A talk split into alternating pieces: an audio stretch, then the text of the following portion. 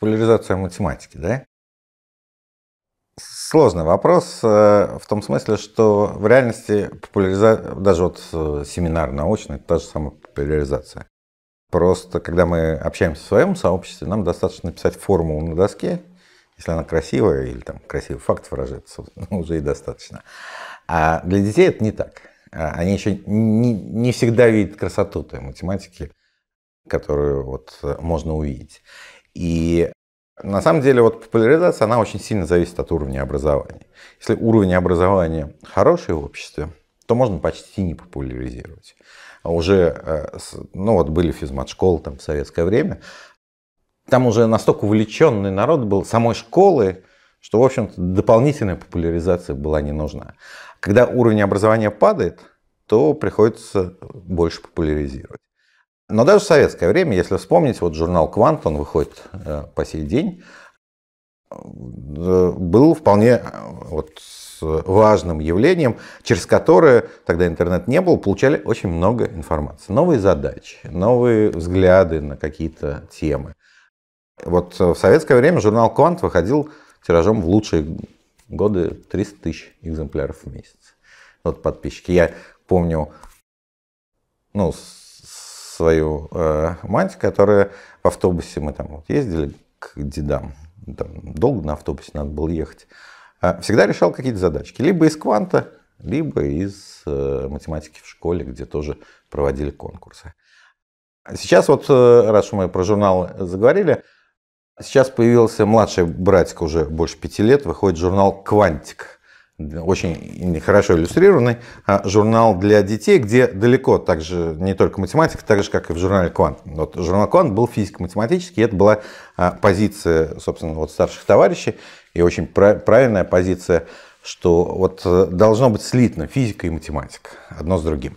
Вот. А в журнале «Квантик» уже еще более расширено, здесь есть и биология, и лингвистика, но вот что меня очень радует, что остался, ну вот, оформление стало современным, все красиво, дизайнеры работают, вот, но остался дух, а именно в каждом номере публикуются задачки, дети пишут в редакцию, иногда на бумажном письме, иногда родители фотографируют, посылают по электронной почте, а редакция им отвечает, здесь ты правильно сделал, здесь можно по-другому, и вот это вот общение с журналом, с любимым журналом, ждать его, там, когда он придет по почте и так далее.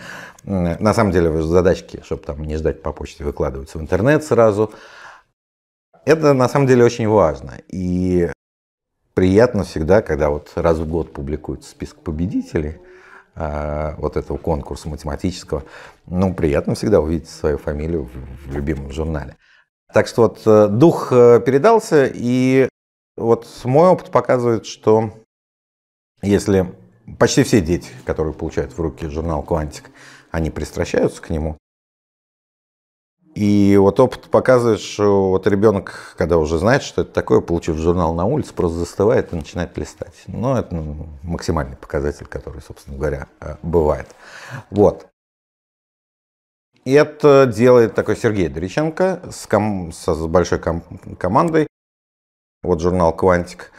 Журнал «Квант» — это редколлегия, а так как мы находимся в лаборатории популяризации и пропаганды математики, то дальше поговорим чуть-чуть про наши проекты. И на них, собственно говоря, не то чтобы их рекламировать, а просто показать, вот до каких идей дошли мы, чтобы вот популяризировать математику, возможные способы популяризации. Но вы уже не первый раз в гостях вот у нас, и сзади там вот куча моделей, которые так или иначе либо уже встречались, либо еще встретятся в записях канала «Науки ПРО».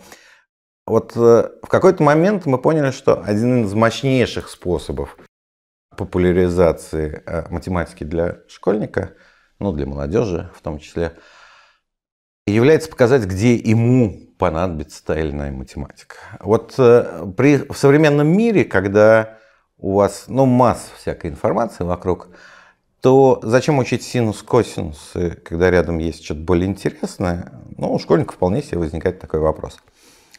Обоснование, что, ну, вот в Древнем Египте, ну, там синусов, косинус не было, но не важно.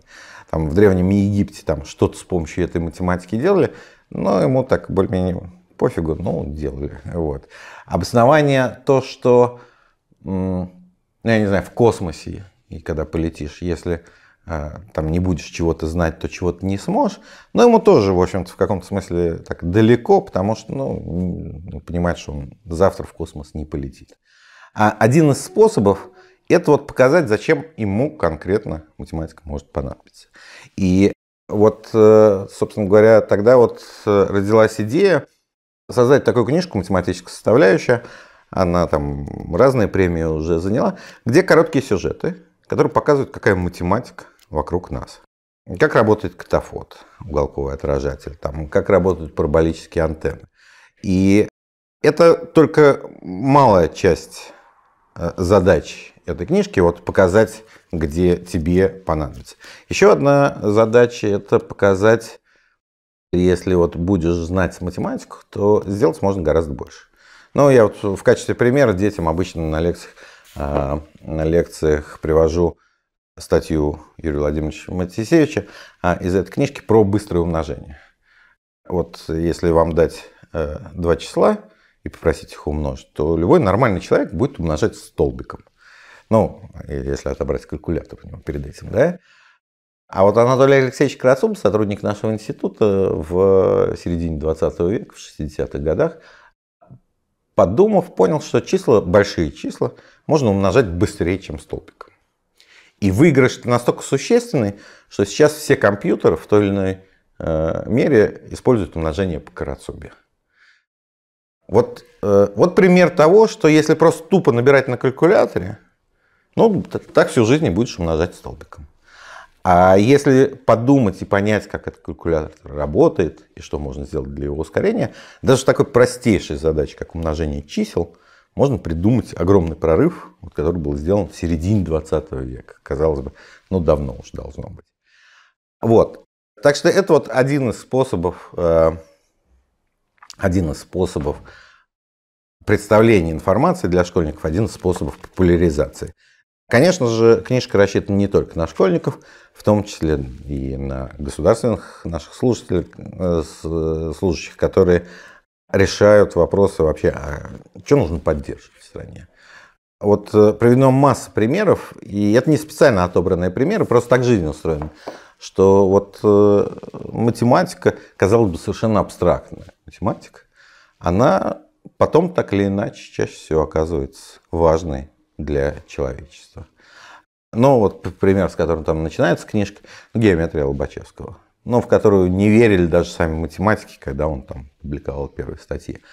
А тем не менее, вот если не учитывать эффекты от там вносимой специальной теории относительности, общей теории относительности в работу GPS-систем, то оказывается, что данные этих GPS-навигаторов будут никому не нужны. А, собственно говоря, обе эти теории, они построены на, так или иначе, на там, геометрии Риман, который в свою очередь на геометрии Лобачевского. То есть вот в действительности государство должно поддерживать науку, чтобы иметь в будущем возможность развиваться. Очень простой пример — это вот криптография. Постоянный спорт между разными там научными группами, странами, как угодно можно смотреть.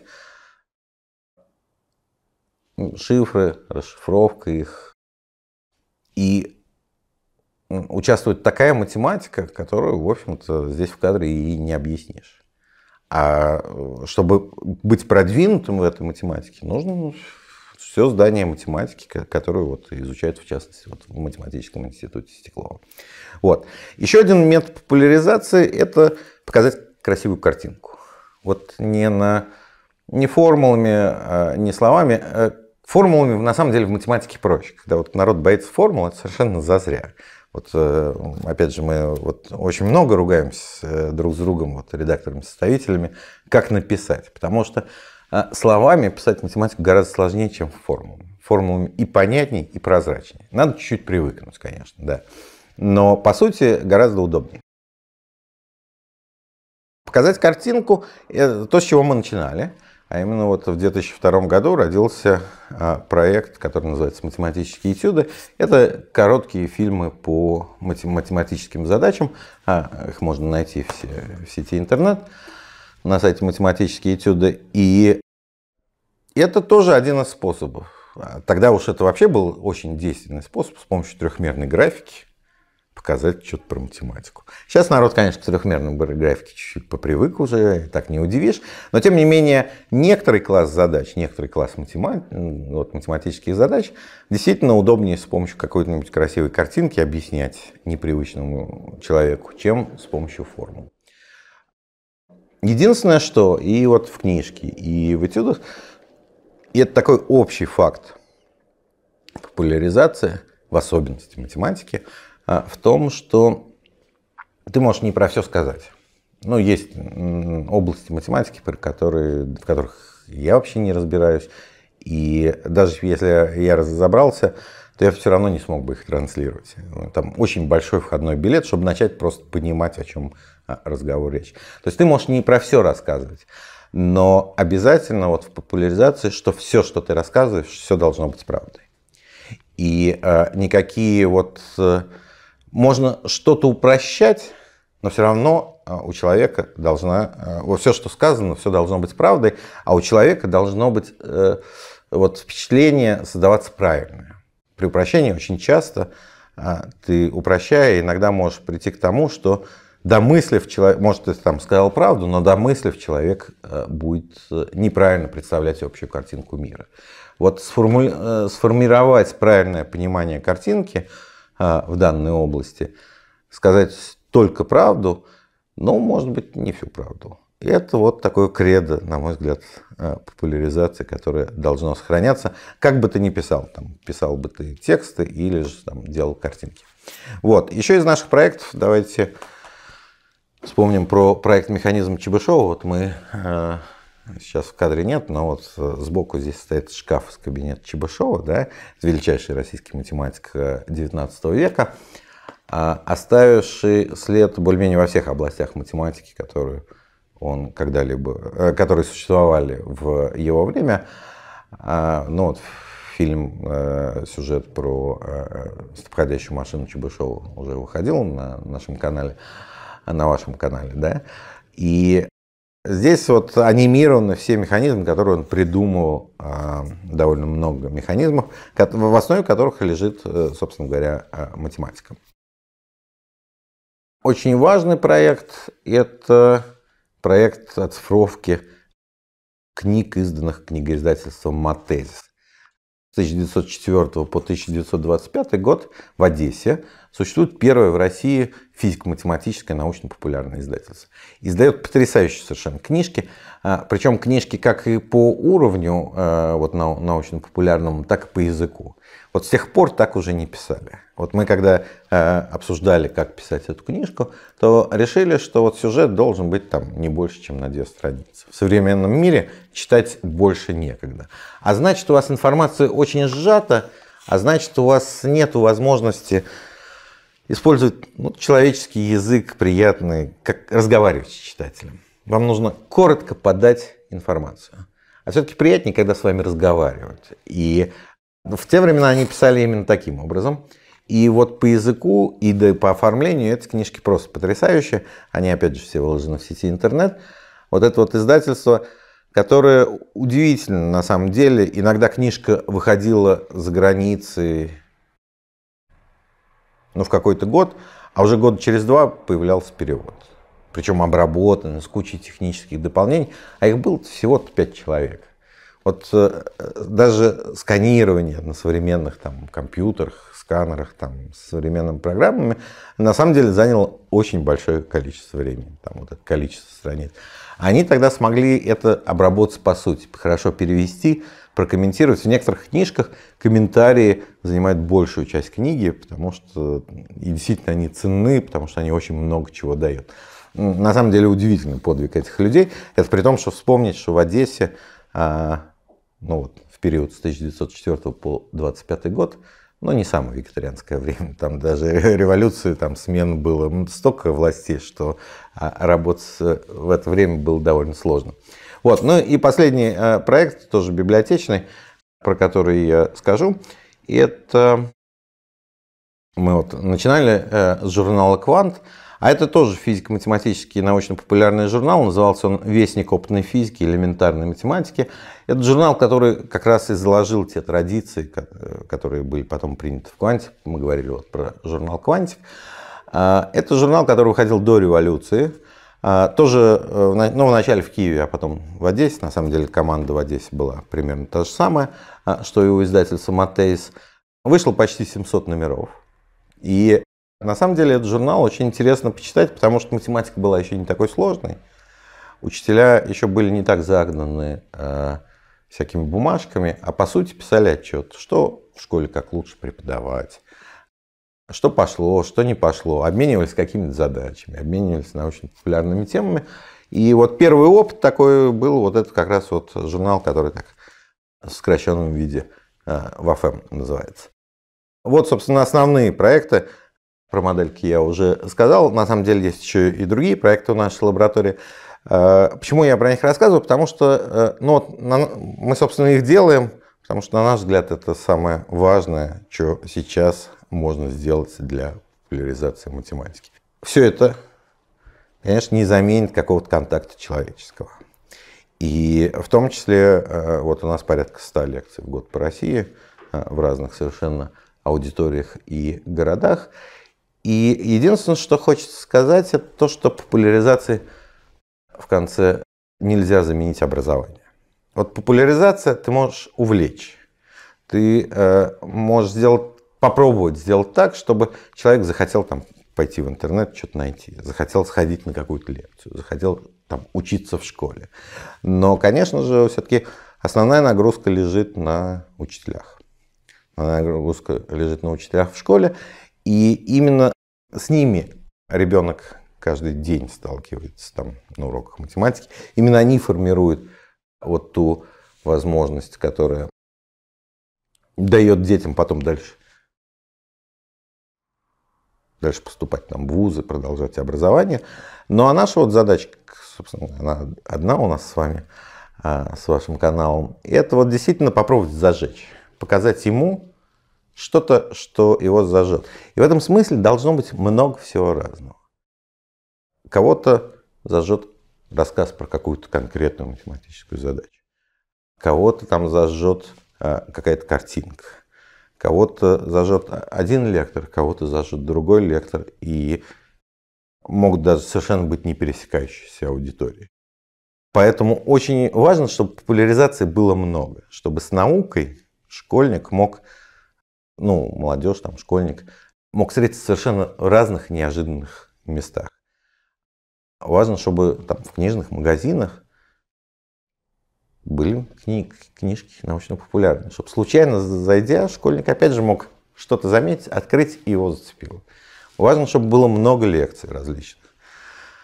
Важно, чтобы вот были проекты типа «Науки ПРО». И важно, чтобы, опять же, занимались этим ученые, потому что здесь еще возникает следующая проблема, что популяризировать науку довольно сложно.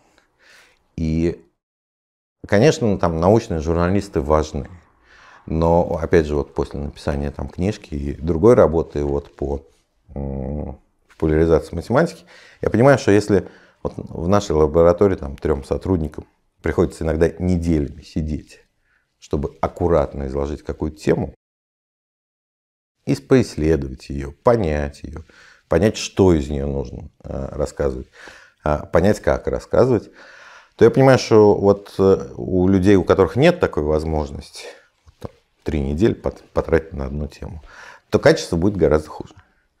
И в этом смысле очень ценно, когда рассказывают вот те люди, которые занимаются этой наукой. Собственно говоря, вот в книжке «Математическая составляющая» мы постарались, там есть зеленая часть, которая вот написана редакторами-составителями, такая фольклорная, про которую кто-то где-то и в других местах мог видеть. А большая часть – это статьи, которые писали наши ведущие математики, и которые рассказывают про то, что считают интересным. И это, в общем-то, огромная ценность, чтобы вот именно от людей, профессионалов в этой области получать информацию.